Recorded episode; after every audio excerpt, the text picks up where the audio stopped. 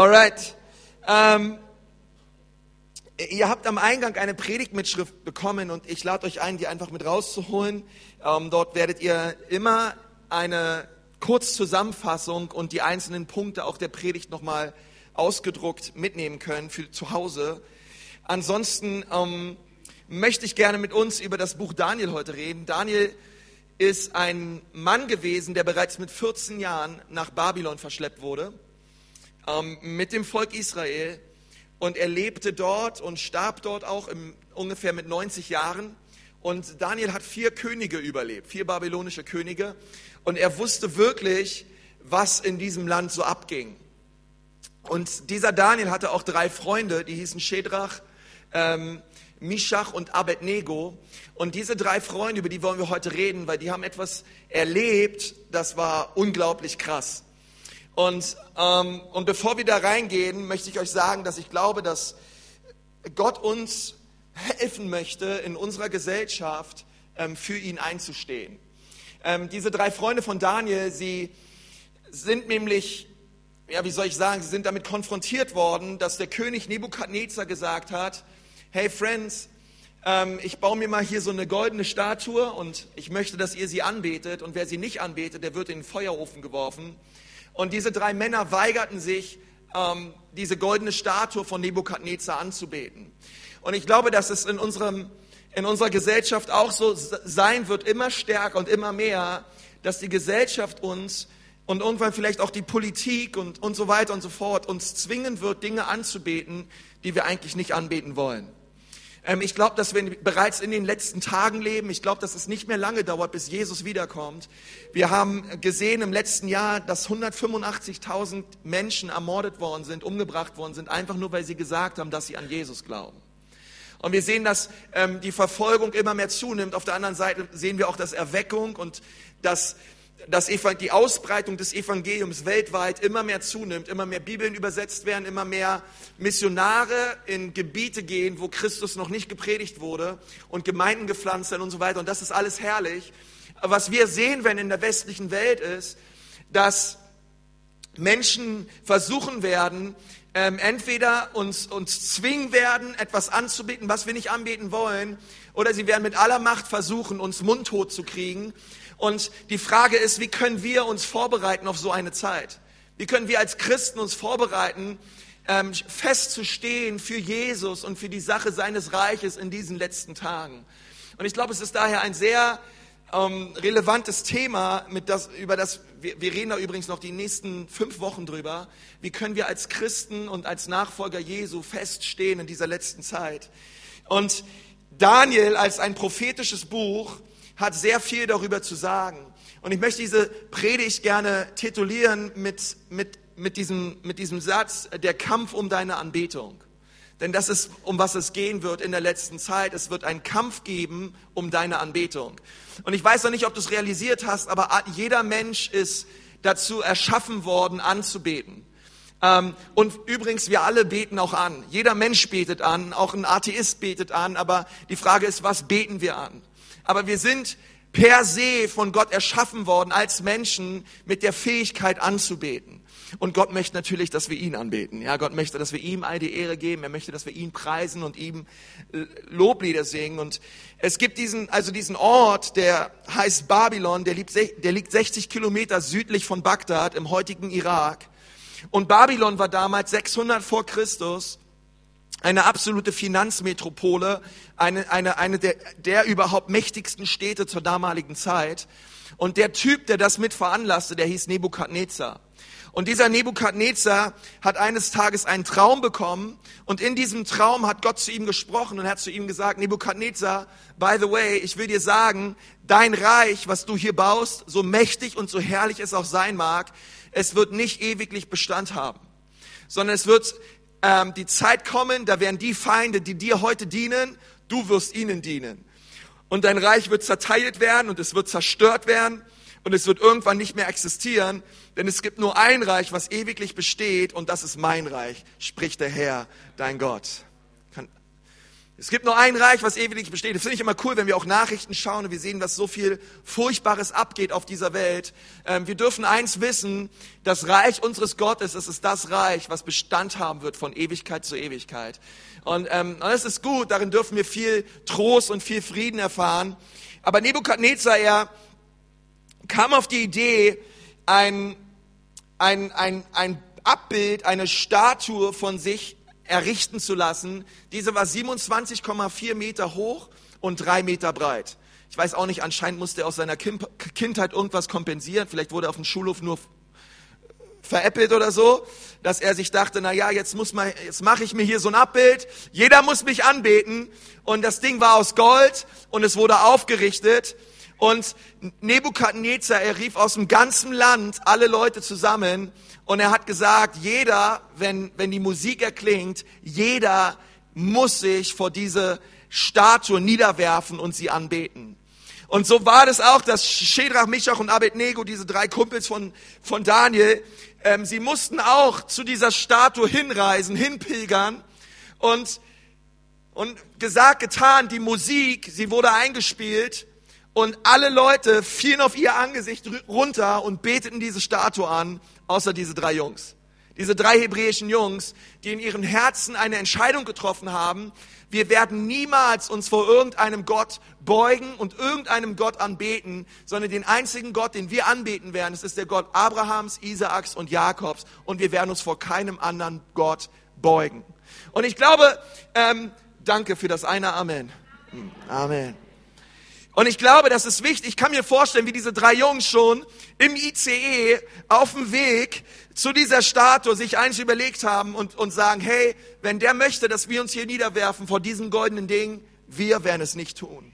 Ich kann mir vorstellen, wie sie zusammen gebetet haben und wie um sie herum 30.000 Leute auf ihr Angesicht fielen und sie standen in der Mitte, äh, guckten rum und alles lag auf dem Angesicht und da hörten sie schon von Weitem die Trillerpfeife und, und, und sie wurden rausgepfiffen und und gesagt, ey, ihr drei Leute, kommt hierher. Und sie wussten ganz genau, welche Konsequenz ihr Glaube haben wird.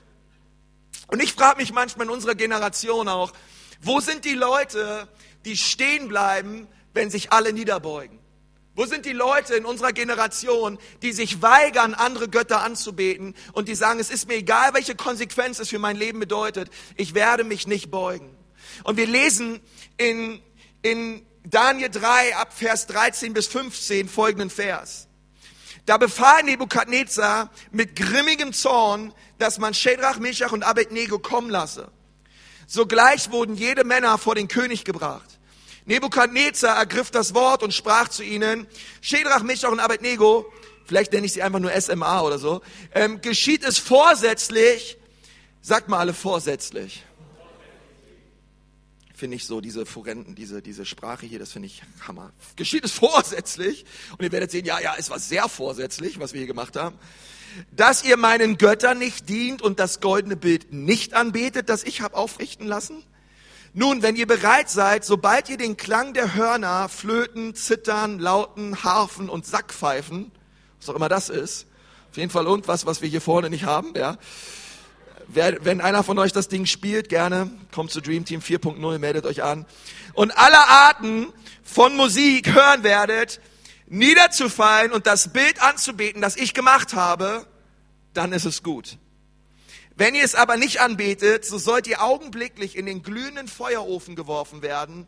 Und wer ist der Gott, der euch aus meiner Hand erretten könnte? Schaut euch diese Vermessenheit an. Wer ist der Gott, der euch retten kann aus meiner Hand. Und dieser, und, und diese drei Jungs, ich meine, ihr müsst euch das mal bewusst werden, dieser Ofen, das war jetzt kein Ikea-Ofen, wie wir ihn bei uns in der Küche haben, okay?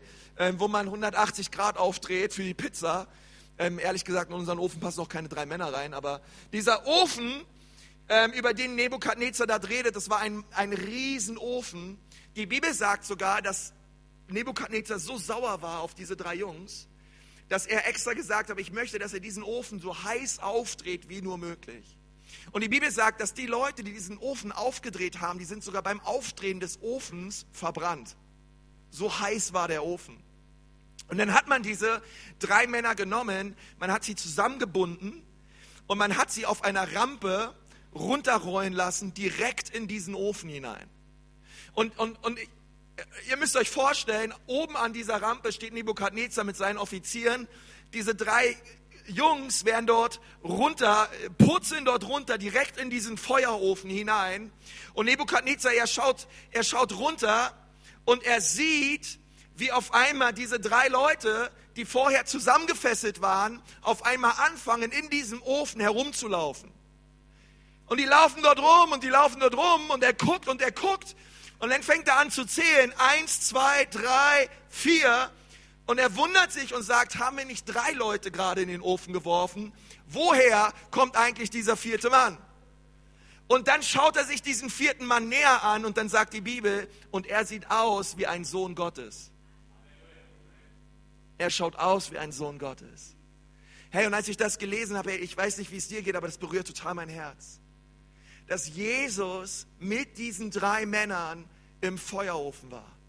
Dass der, dass der präinkarnierte Christus gesagt hat, ich stelle mich zu diesen drei Jungs, die sich geweigert haben, sich zu beugen, als die Musik losging. Und, und, und Gott stellt sich dazu. Und ich weiß nicht, heutzutage haben wir andere Probleme. Ähm, ich meine, noch ist es nicht so weit, dass man uns den Tod an, androht, wenn wir in den Gottesdienst gehen oder wenn wir Jesus proklamieren oder wenn wir von ihm predigen oder von ihm erzählen. Heutzutage haben wir andere Probleme. Ja? Unsere Probleme sind eher, ähm, zahle ich zu viel für meine Zahnzusatzversicherung, ähm, passt meine Rentenversicherung, kommt meine Deutsche Bahn auch um 17.19 Uhr an und nicht drei Minuten später. Und wir haben heutzutage Probleme. Ähm, die Leute damals hatten ganz andere Probleme. Diese drei Jungs, die wussten, wenn wir stehen bleiben, ich kann mir vorstellen, wie der eine zu den anderen sagte, hey Jungs, ihr wisst schon, ja, wenn wir jetzt hier stehen bleiben, die werden uns töten. Die werden uns sowas von töten. Die werden uns toter als töten. Und wir sind mausetot. Und ich kann mir vorstellen, wie die anderen gesagt haben, hey, das wissen wir. Aber wir werden uns auf keinen Fall beugen, denn wir wissen, wie gut Gott ist. Und wir wissen, dass wir unser Leben ihm zu verdanken haben. Und sie haben sich geweigert, ihr Leben, ähm, ihr Leben einfach nicht aufs Spiel zu setzen und haben gesagt, nein, wir wollen alles geben für diesen Gott. Und ich möchte dich fragen heute Abend, ähm, weil, weil ich möchte sagen, es wird immer noch Musik gespielt, metaphorisch gemeint.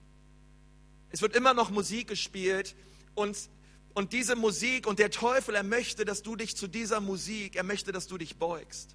Was sind die Dinge in deinem Leben, wo so, sobald du die Musik, diese Musik hörst, du fängst an, dich zu beugen und du fängst an, diesen Götzen zu frönen.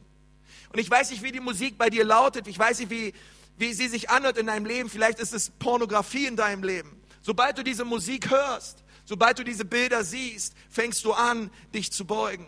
Vielleicht ist es in deinem Leben Ansehen, Reputation. Vielleicht ist es so, dass du sagst, das Allerwichtigste in meinem Leben ist es, dass ich ähm, gut rüberkomme, angesehen werde, dass Leute gut über mich reden, gut von mir denken. Und, und weil, weil es mir so wichtig ist, wie gut sie über mich reden und wie gut sie über mich denken, bin ich bereit, alles zu tun.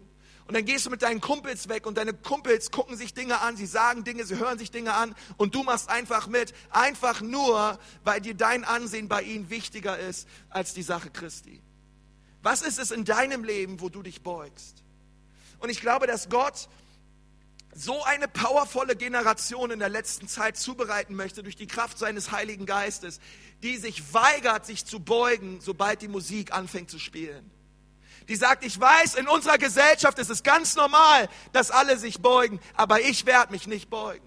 Ich werde stehen für meinen Herrn. Und auch wenn die Konsequenz bedeutet, dass Leute mobben, dass Leute schlecht über mich reden, dass Leute über mich herziehen und mich belächeln und mich auslachen. Ich werde stehen für die Sache Jesu und es ist mir egal. Denn ich glaube, dass wann immer ich gehorsam bin gegenüber dem Wort Gottes, der Segen immer kommt. Immer. Immer. Und ich möchte dich so ermutigen, dass du stehen bleibst für Jesus. Dass du deinen Stand einnimmst für die Sache Gottes in deinem Leben. Und dass du dich weigerst, dich zu beugen, sobald die Musik anfängt zu spielen. Und ich möchte sagen, dass dieser, dieser, dieser Glaube von Shedrach, Mishach und Abednego, dieser biblische Glaube an Jesus, es ist ein Glaube, der sich weigert, sich zu beugen, wenn die Musik anfängt zu spielen. Es ist ein Glaube, der sich weigert, das zu tun. Und dann lesen wir weiter in, in Vers 16. Ähm, und, und, und, die Geschichte, sie wird immer heißer, sie wird im wahrsten Sinne des Wortes, sie wird immer besser. In Daniel 3, Vers 16 lesen wir, ähm, Shedrach, Mischa und Abednego antworteten und sprachen zum König, nachdem er sie konfrontiert hat, Nebukadnezar, sagt mal Nebukadnezar, wir haben es nicht nötig, dir darauf eine Antwort zu erwidern. Er hat gesagt, hey, ich will, dass ihr das, nein, wir, wir haben es nicht nötig. Und wisst ihr, was ich so lustig finde an diesem Vers? Dass sie ihn nicht König Nebukadnezar nannten. Einfach nur, hey, am besten wäre noch Nebu oder so, ja? Ähm, oder Kitty. Ähm, hey, wir haben es nicht nötig, die darauf. Ich meine, überlegt euch mal, wie diese drei, wie kühn diese drei Jungs waren. Hey, die wussten, die werden gleich sterben. Hey, wir müssen, wir müssen uns nicht vor dir rechtfertigen. Ich muss mich vor, ich muss meinen Glauben vor keinem Menschen rechtfertigen. Ich darf an Jesus glauben und es ist gut so. Ich muss ihn nicht vor dir rechtfertigen, denn du bist nicht Gott. Ich werde mein Glauben leben für Jesus, egal was es kostet. Und ich bin bereit, mein Leben für ihn zu geben, aber ich werde mich niemals dafür entschuldigen, Jesus zu lieben. Ich werde es einfach tun. Und das war diese Herzenshaltung, die diese drei Männer hatten. Und das begeistert mich so. Und dann geht es weiter in Vers 17. Wenn es so sein soll, unser Gott, dem wir dienen, kann uns aus dem glühenden Feuerofen erretten. Und er wird uns bestimmt aus deiner Hand erretten o König. Und auch wenn es nicht so sein soll, so wisse, o König. Und ich möchte mal, dass wir diesen Anfang von Vers 18 mal alle nochmal zusammenlesen, okay? Und auch wenn es nicht so sein soll, lass uns nochmal sagen, und auch wenn es nicht so sein soll, ich am besten, hey, Daniel 3, 17 bis 19 komplett unterstreichen. Hey, auch wenn es nicht so sein soll, ich weiß, unser Gott kann uns erretten. Ich weiß, es ist ihm alles möglich, aber auch wenn er es nicht tun wird, werden wir trotzdem an ihn festhalten. Ich weiß, Gott kann mir eine neue Arbeitsstelle besorgen. Ich weiß, Gott kann mir einen Partner besorgen. Ich weiß, Gott kann mir helfen in der Uni, dass ich diese Klausur bestehe. Ich weiß, Gott kann mich von aller Krankheit heilen. Aber auch wenn er es nicht tut, ich werde trotzdem festhalten an ihm. Ich werde nicht weichen. Und ich, mein Glaube steht fest auf dem Wort Gottes. Mein Glaube steht fest auf der Treue unseres Gottes. Und sie sagen, hey, auch wenn er es nicht tut, so wisse, o König, dass wir deinen Göttern nicht dienen und auch das goldene Bild nicht anbeten werden, das du aufgestellt hast. Wisst ihr, Gott zu lieben in einer gottlosen Welt bedeutet, dass Gott fähig ist und mächtig ist, uns aus jedem Feuer unseres Lebens zu erretten. Aber auch wenn er es nicht tut, werde ich trotzdem an ihn festhalten. Hey, ihr Lieben, und das ist Glaube. Hey, wenn das Leben, wenn, wenn das Leben, was du momentan lebst, nicht das Leben ist, wo du dachtest mit 16 oder mit 17 oder mit 22, so wird es mal sein. Wenn du vielleicht hier bist und du dachtest, hey, ich, ich, hab mir, ich, ich dachte, ich, ich habe diesen Job schon längst. Ich dachte, ich habe diesen Partner schon längst. Ich dachte, ich wäre schon längst schwanger. Ich dachte, ich, ich dachte, ich, ich in meinem Leben diese Krankheit, ich habe mir alles viel schöner vorgestellt. Und, und, und versteht mich richtig, ich glaube immer, dass Gott eingreifen kann. Aber ich glaube auch genauso, dass wenn er es nicht tut, und ich weiß nicht aus welchem Grund, warum nicht, wir trotzdem festhalten dürfen an ihm. Und ihm vertrauen dürfen und ihm glauben dürfen, dass unter irgendeinem mysterischen, ich weiß nicht wie, ähm, alle Dinge mir zum Besten dienen werden. Und es ist nicht nur so ein Pastorenspruch, den man so raushaut für Leute, wo es einfach nicht läuft, sondern es ist das Wort Gottes. Das ist, was wir in Römer 8 lesen. Und du darfst daran festhalten und Gott glauben, dass er noch nicht am Ende ist mit dir. Und ich glaube, dass diese drei Jungs, die, ich, ich liebe einfach diesen Glauben, den sie hatten. Hey, Gott kann uns erretten, aber auch wenn er es nicht tut, ist uns egal. Und 185.000 Leute sind letztes Jahr gestorben, einfach nur weil sie an Jesus geglaubt haben. Richtig gestorben, ist ihr Kopf ab mit dem Messer richtig übel. 185.000. Und einfach nur, weil sie gesagt haben, hey, wir, wir weigern uns, uns zu beugen. Wir weigern uns. Und ich weiß, Gott hätte jeden einzelnen von diesen 185.000 erretten können. Aber ich bin mir sicher, dieser Glaube war auch in ihnen, auch wenn er es nicht tut. Wir werden auf diese Bibel nicht spucken, wir werden andere Pastoren nicht verraten, wir werden alle das nicht tun. Lieber lassen wir uns umbringen. Aber Jesus werden wir nicht verleugnen. Und das ist, ihr Lieben, das ist ein Glaube, den brauchen wir in unserer Generation. Das ist genau der, denn, denn, denn es wird, die Zeit wird sich zuspitzen, es wird schlimmer werden. Und, und, und Dinge werden auf uns zukommen. Wenn wir diesen Glauben nicht empfangen, den wir hier sehen. Und ich habe euch, ähm, ich habe mal einen Satz aufgeschrieben, der, der lautet, hör auf, nach einem Glauben zu suchen, der dich vor dem Feuer bewahrt und fang an, den Gott zu suchen, der mit dir ist im Feuer. Und so viele Leute, sie suchen einen Glauben, der sie vom, vom Feuer bewahrt, einen Gott, der sie rettet vor, vor, vor, vor schlimmen Dingen und ein, einen Weihnachtsmann, wo man oben reinwirft und unten kommt es wieder rauf. Ich habe eh schon ein erfolgreiches, tolles Leben. Gott ist einfach nur noch Sahnehäubchen. Und, und, und, und ich möchte mich da, ich möchte es so gegen anreden und sagen, hey, das ist nicht der Gott der Bibel. Der Gott der Bibel, der möchte dich ganz. Der möchte alles haben von dir. Der möchte, dass du ihm kompromisslos nachfolgst. Und in diesen letzten Tagen möchte ich dir deswegen sagen, wird es einen Kampf geben um deine Anbetung. Es wird einen Kampf geben darum, dass es Dinge geben wird, die werden alle, die, die werden versuchen, ähm, deine Anbetung zu rauben.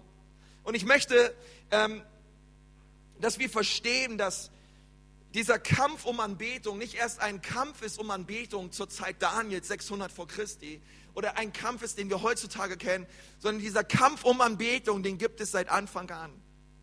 Wir lesen in der Bibel in Hesekiel 28 und in, Jesaja 14, wie Gott sich einen Engel schuf, schöner als alle anderen Engel. Und dieser Engel hieß Luzifer und er war der Lobpreisleiter im Himmel. Und ich kann mir vorstellen, hey, die Band, die er da zur Verfügung hatte, die war richtig, die war richtig tight. Hey, die war richtig gut.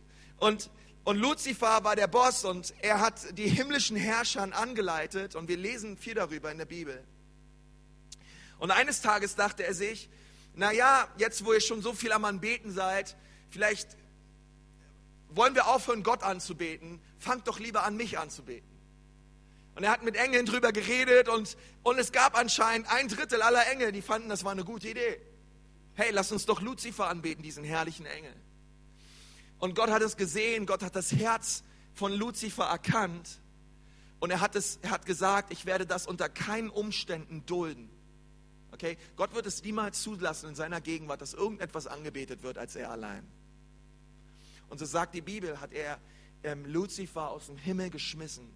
Er hat ihn, er, die Bibel sagt, die, der König von Edom, er ist hinabgestürzt auf dem Himmel, auf diese Erde. Und dann lesen wir etwas Interessantes in 1. Mose 1, Vers 1. Das ist ja der Vers, den die meisten Christen auswendig können, neben Johannes 3, Vers 16. Ja. Ähm, 1. Mose 1, Vers 1. Im Anfang schuf Gott die Himmel und die Erde. Die Erde aber war wüst und leer. Sagt mal, wüst und leer. Wüst und leer. Okay, da steht das hebräische Wort Tohu Wabohu. Okay, das kennst du vielleicht noch, als deine Mutter äh, früher als Kind in dein Kinderzimmer geguckt hat und gesagt hat, Tohu Wabohu hier, Tabula Rasa, keine Ahnung. Ähm, und, und du wusstest, ey, es kann nicht sein, ich habe alles gegeben. Nein, aber es reicht nicht aus und du musst es nochmal extra aufräumen und dein Zimmer war nicht leer, es war wüst. Und, und, und, und wisst ihr, die Theologen, viele sind sich einig, dass am Anfang Gott Himmel und Erde schuf. Und als Gott die Erde erschuf, er sie unter keinen Umständen als einen wüsten und leeren Planeten schuf. Ähm, denn nichts, was Gott erschafft und erschaffen hat, ist wüst. Also dieses Wort Tohuwabohu, das ist ein, ein Wort, was nicht zu Gott passt. Ähm, sondern Gott, Gott, Gott liebt Ordnung, Gott liebt Struktur, Gott liebt System. Und das wirst du in allen Lebewesen und in allen Pflanzen überall sehen. Gott liebt Struktur. Aber Gott wird auf keinen Fall etwas erschaffen, was wüst und leer ist. Und, und Theologen sind sich einig, dass zwischen Vers 1 und Vers 2 dieser Kampf stattfand in den himmlischen Welten, wo der Teufel hinabgeworfen wurde von Himmel auf diese Erde und wo er später auch verbannt wurde in die Hölle und ins Totenreich. Und, und, dieser, und, und aufgrund dieses Kampfes die gesamte Erde zerstört wurde und, und ein, ein mächtiger Kampf stattfand. Und dann lesen wir weiter und Gott sprach, ähm, ist, oder besser gesagt, und es lag Finsternis auf der Tiefe und der Geist Gottes schwebte über den Wassern und Gott sprach, es werde Licht und es wurde Licht. Er hat, den, er hat den Lobpreisleiter aus dem Himmel geworfen und er hat dann zur Erde gesprochen und es werde Licht und ein Wort, okay, aus seinem Mund reichte auf. Und auf einmal war Licht da. Es begeistert mich. Denn was wir danach lesen, ist, dass Gott sich den Menschen schuf. Ja, Gott, Gott schuf den Menschen. Und ich meine, ich weiß nicht, ob du dir mal überlegt hast, aber im Himmel gab es nun ähm, eine, eine, eine Stellenausschreibung. Ähm, es gab einen quasi keinen Lobpreisleiter mehr. Ja, die Engel, ich weiß, die haben sicherlich nicht durcheinander gesungen, aber ähm, äh, alles war gut. Aber, ähm, aber ich kann mir vorstellen, wie Gott diesen Auftrag ähm, des Lobpreises nun uns Menschen übergeben hat und gesagt hat, ich werde mir den Menschen schaffen und dieser Mensch, er wird mich anbeten, er wird mich ehren, er wird seine Hände heben und er wird mich preisen als den Herrn über alle Herren und als den König über alle Könige. Und wir lesen darüber in Offenbarung 4, Vers 11, Du bist würdig, unser Herr und Gott, Herrlichkeit und Ehre und Macht entgegenzunehmen, denn du hast alle Dinge geschaffen, weil du es wolltest, sind sie da und wurden sie geschaffen. Gott wollte, dass du existierst. Und die oberste Bestimmung deines Lebens ist es, ihn anzubeten. Das ist die, das ist die aller, allererste Berufung deines Lebens, es ist ein Anbeter Gottes zu sein. Und wir werden sehen, am Ende dieser Tage, sagt die Bibel, dass aus allen Völkern und aus allen Nationen Menschen sich versammeln werden vor dem Thron Gottes. Und sie werden wie eine Stimme singen, würdig ist das Lamm, das geschlachtet wurde, zu empfangen Ehre, Macht, Ruhm, Weisheit und Stärke. Würdig ist das Lamm zu nehmen, Lobpreis, Macht und Anbetung. Ich kann mir vorstellen, dass einige von uns auch dabei sein werden. Ich hoffe, dass wir alle dabei sind. Sag mal zu deinem Nachbarn Amen oder so. Aber ähm, Gott, es, wisst ihr, um was geht es? Es geht um Anbetung. Es ging von Anfang an um Anbetung. Es geht darum, dass Gott dich erschaffen hat, ein Anbeter zu sein. Wir lesen im Psalm 150, Halleluja, lobt Gott in seinem Heiligtum, lobt ihn in seiner mächtigen Feste, lobt ihn für seine großen Taten, lobt ihn in seiner gewaltigen Größe, lobt ihn mit Scheidehörner, Lobt ihn mit der Harfe, lobt ihn mit Zither, lobt ihn mit Pauken und mit Tanz. Lobt ihn mit Flöten und mit Seitenspiel. Lobt ihn mit hellen Zimbeln, lobt ihn mit klingenden Zimbeln. Okay, das ist übrigens ein Schlagzeug, kannst du dir daneben schreiben in deiner Bibel. Und Vers 6, alles, was atmet, lobe den Herrn. Wer atmet hier heute Abend? Wer ist am Atmen? Hey, dann lobe auch den Herrn dann lobe auch den Herrn. Alles, was atmet, lobe den Herrn. Alles, alles auf der ganzen Welt. Was ist die Bestimmung der Menschheit? Alles, was atmet, lobe den Herrn. Boah, Jesus anzubeten, ihn zu preisen, ihn zu erheben, das ist unsere Berufung. Und der Teufel, er ist so sauer darüber. Er will alles versuchen in deinem Leben, dass du bloß alles andere anbetest außer Gott. Er wird, er, lieber möchte er, dass du Sex anbetest, Macht anbetest, Geld anbetest, Ruhm anbetest. All diese Dinge, alles besser außer Jesus. Und seine Aufgabe und sein Plan ist es, dich davon abzuhalten, Gott anzubeten. Wer weiß, an dem Tag, wo du Jesus preist und wo du anfängst, mit deiner Stimme ihn zu erheben, da geht es ihn mächtig ankragen. Gott ist gut und er hat uns berufen, ihn anzubeten. Und und darum wird es gehen. Und ich möchte gerne mit zwei Punkten abschließen heute Abend. Der erste Punkt lautet, und die Frage ist, hey, was können wir daraus lernen? Was, was bedeutet das für uns? Was können wir tun? Nun, der erste Punkt lautet, der Teufel will immer den Menschen über Gott erheben. Das ist das, was er möchte. Er möchte, er möchte, er möchte dass der Mensch im Zentrum ist, aber nicht Gott. Am liebsten hätte er, dass er im Zentrum ist, aber wenn er es nicht schafft, dann rückt er am liebsten uns in den Zentrum. Hauptsache, Gott bekommt nicht die Ehre, die ihm gebührt. Und deswegen leben wir in so einer hedonistischen Gesellschaft, die dir sagt, hey, such dir die Sache aus im Leben, die dir Glück bringen soll. Richte, richte einfach, wie du möchtest. Okay, Hauptsache, es fühlt sich gut an. Leb einfach danach. Okay, was immer sich richtig anfühlt, tu es. Leb nach deinen Gefühlen. Ich weiß nicht, früher habe ich mal Big Brother geguckt. Wer von euch kennt es überhaupt noch? Irgendwer? Und welche RTL 2 Kinder unter uns? Und Und damals, noch zu meiner Zeit, da gab es noch Jürgen und Slatko. Wer von euch kennt noch Jürgen und Slatko? Okay, das, sind, das muss halt schon ein bisschen älter sein. Jürgen und Slatko. Und in dieser Zeit, ich weiß nicht, es war vielleicht 98 oder so, ich, ich weiß es auch nicht. Auf jeden Fall war ich viel zu jung, um so einen Schrott zu sehen. Wobei man ist immer viel zu alt, um so einen Schrott zu sehen, aber egal. Und, ähm, und da gab es immer ein Lied bei Big Brother, das wurde mal eingespielt, das, das, das ging, ähm, leb, leb, wie du dich fühlst, leb dein Leben so, wie du selber nur willst. Und ich bin mal zu Hause rum, rumgelaufen, leb, leb dein Leben so, leb, wie du dich fühlst. Meine Mutter hat gesagt, Konsti, dieses Lied wird bei uns zu Hause nicht gesungen. Ich habe gesagt, ja, Amen. Okay, ich, ich fange wieder an, Lobpreislieder zu singen. Ähm, weil das ist, steht nicht in der Bibel. Nur weil sich etwas richtig anfühlt, bedeutet es noch lange nicht, dass es auch richtig ist. Nur weil Dinge sich richtig an, so viele Leute sagen, aber es fühlt sich richtig an. Hey, nur weil es sich richtig anfühlt, bedeutet es nicht erstens nicht, dass es richtig ist und zweitens nicht, dass es Gottes Wille ist für dein Leben. Weil deine Gefühle können dich betrügen. Deine Gefühle müssen erstmal in Einklang kommen mit dem Wort Gottes. Deine Gefühle müssen erstmal unter die Leiterschaft kommen des Heiligen Geistes. Aber nur weil sich etwas richtig anfühlt, heißt es nicht, dass es auch richtig ist. Und unsere Gesellschaft will dir sagen, lebe so, wie du es willst. Lebe so, wie es richtig, sich richtig gut für dich anfühlt. Und wehe, du sagst jemandem, was sich richtig anzufühlen hat und was nicht, dann bist du nicht tolerant. Und, und, und das ist so diese Gesellschaft, in der wir leben. Und, und das, ist das, das ist das unterm Strich auch, was der Teufel möchte für dein Leben, dass du einfach so lebst, wie du meinst, wie es richtig ist, auf dieser Erde zu leben. Aber ich möchte dir sagen, Gott hat einen viel besseren Plan für dein Leben, als du einen eigenen Plan für dein Leben hast. Gott hat, viel, Gott hat eine viel stärkere Berufung für dein Leben. Er möchte dich gebrauchen, aber der Teufel, der möchte dich dazu einmal dazu bringen, dass du Dinge anbetest wie Sport, wie Schönheit, wie Karriere, wie Geld, wie Macht, wie Erfolg, wie Sex. Der Teufel, er will deine Neigungen, er will deine Emotionen. Und es ist ein Trick und er will dich davon abhalten, den anzubeten, der aller Anbetung würdig ist. Und er möchte die Musik einspielen, wo er ganz, der, der Teufel erkennt deinen Lieblingsmusikstil. Er weiß ganz genau, was er anwerfen muss, damit deine Knie sich beugen.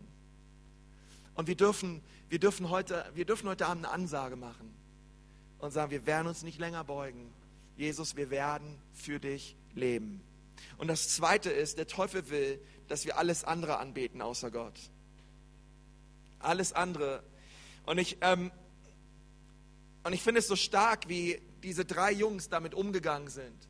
Wie sie gesagt haben, hey, wir werden uns nicht beugen, sondern wir, wir haben Werte, wir haben einen Glauben und für diesen Glauben werden wir einstehen. Und wisst ihr, es gibt auch in unserer Gesellschaft Themen, es gibt Dinge, ich glaube, es ist wichtig, dass Menschen dafür einstehen. Ich glaube, es ist wichtig, ähm, einzustehen dafür, dass man sagt, hey, wir glauben, dass Ehe ein Bund ist zwischen einem Mann und einer Frau. Okay, das ist, das ist etwas, was auf Gottes Herzen liegt und wir brauchen uns nicht dafür schämen, dafür einzustehen. Ich glaube, wir sollten uns nicht dafür schämen zu sagen, hey, wir glauben, dass das Leben beginnt mit der Befruchtung der Eizelle. Das ist etwas, wo ich mich nicht für schämen möchte, sondern sagen, hey, das ist etwas, wofür ich stehe und ich bin, da, ich bin, da, ich bin bereit dafür, ähm, meinetwegen Ansehen zu verlieren, zu verlieren und zu sagen, hey, der, der, der Kruse, der hat ein Ding an der Klatsche, was hat der für mittelalterliches Bild? Ist mir egal, solange es auf dem Herzen Gottes ist, fürchte ich das Gericht Gottes immer mehr als das Gericht von Menschen. Immer. Und das ist wichtig, äh, für Dinge einzustehen, zu sagen, hey, wir stehen für Religionsfreiheit. Jeder darf meinetwegen glauben an was er will, das ist überhaupt nicht kein Problem. Kein Glaube sollte irgendein Menschen auf dieser Erde aufgezwungen werden. Nicht, auch nicht der christliche Glaube, auch nicht der pfingstliche Glaube, aber auch kein anderer Glaube. Jeder soll glauben an was er will. Es ist völlig in Ordnung, aber keiner sollte zu irgendetwas gezwungen werden. Und auf der anderen Seite sollte man keinem anderen das, den Mund verbieten. Und ich denke, es, es, gibt, so, es gibt so Bereiche, wo, wo wir sagen, hey, hey, für was stehst du überhaupt ein? Hey, was sind so Dinge, wo du sagst, hey, daran glaube ich, dafür stehe ich? Gibt es das überhaupt in deinem Leben? Oder sagst du einfach zu allem Ja? Und es ist dir egal, wie sich die Gesellschaft entwickelt.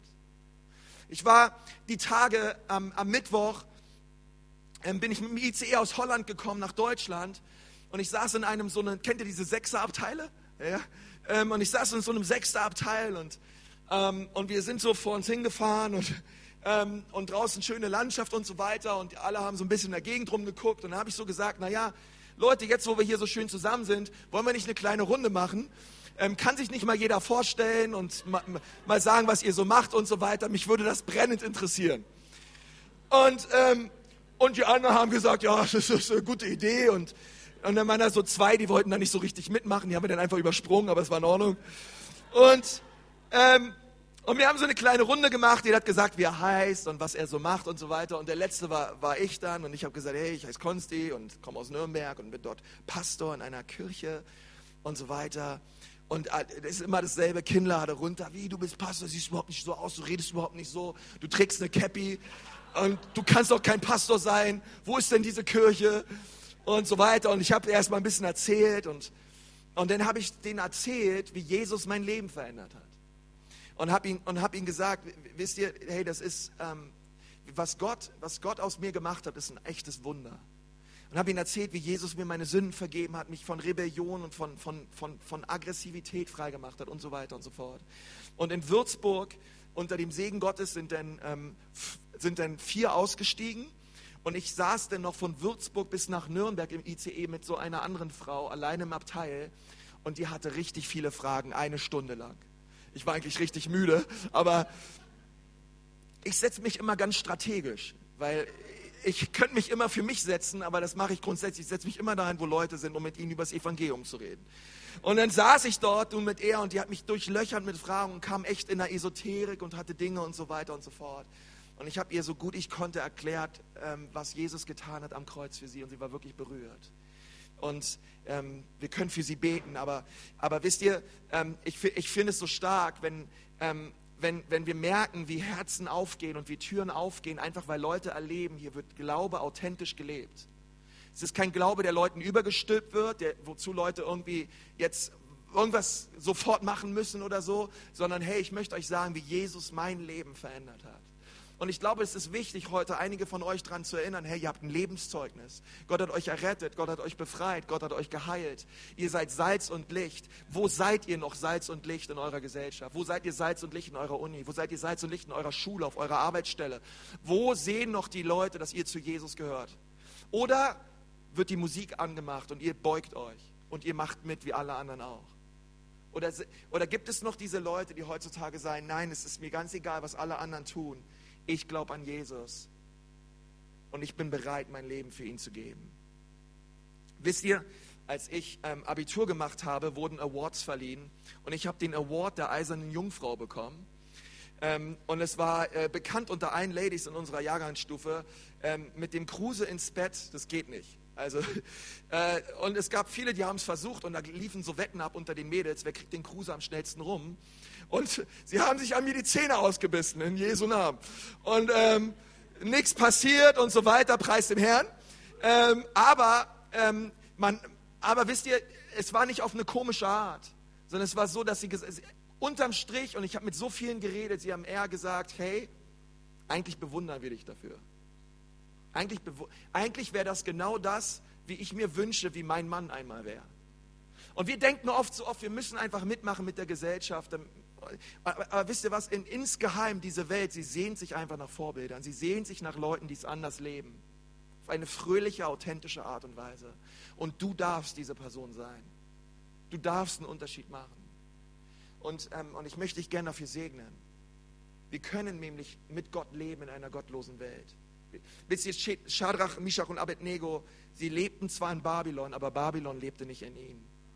Babylon hat versucht, sie zu verändern. Sie gingen in Babylon in die Schule, zur Uni und Babylon hat alles versucht, damit sie wie Babylonier denken, wie Babylonier reden und wie Babylonier fühlen.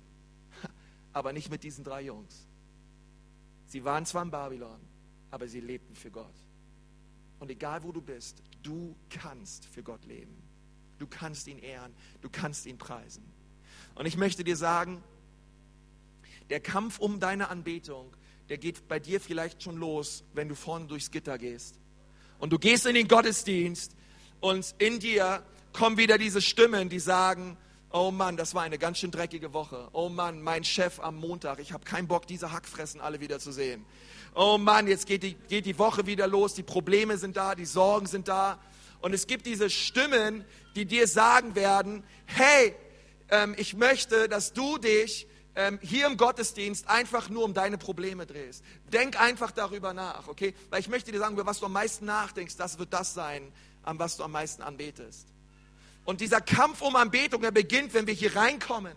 Und wir fangen an, an zu, einfach nur zu denken über, über alles Mögliche, was uns gerade bewegt, aber wir denken nicht mehr über Gott nach. Und das ist das, was der Teufel möchte. Und wir sitzen hier gestern Abend Champions League Finale. Wir sind abgegangen wie Sau, okay? Wir haben gefeiert und wir haben gerufen. Und die gleichen Leute, die gleichen Christen, die am Fernseher so abgehen für Barcelona, sie sitzen hier im Gottesdienst mit, mit Händen in der Hosentasche, sitzend und können Gott nicht preisen. Und ihr Lieben, da stimmt irgendwas nicht. Es kann nicht sein, dass man das Gefühl hat, dass Rock im Park, man eher das Gefühl hat, so sieht biblischer Lobpreis aus, als das, was wir in der Gemeinde Jesu sehen obwohl sie einen ganz anderen Gott anbeten. Die Leute hüpfen und, und, und singen und heben ihre Hände und preisen ihren Gott. Ey, und die würden auch bei Sturm und Wetter, ey, die Zelte, die könnten über ganz Nürnberg wehen, die würden zu dieses, diesem Event gehen und die würden dort stehen im Regen und ihren Idolen dazu rufen und so weiter. Und, und wo ist das Volk Gottes, das sagt, hey, no matter what, ey, wir, wir kommen sonntags ins Haus und wir preisen unseren Gott und wir heben unsere Hände und wir geben alles für unseren König. Alles, was Atem hat, lobe den Herrn. Der Kampf um Anbetung, der Kampf um deine Anbetung. Ich möchte mal, dass wir die Augen schließen. Ich möchte gerne mit uns beten.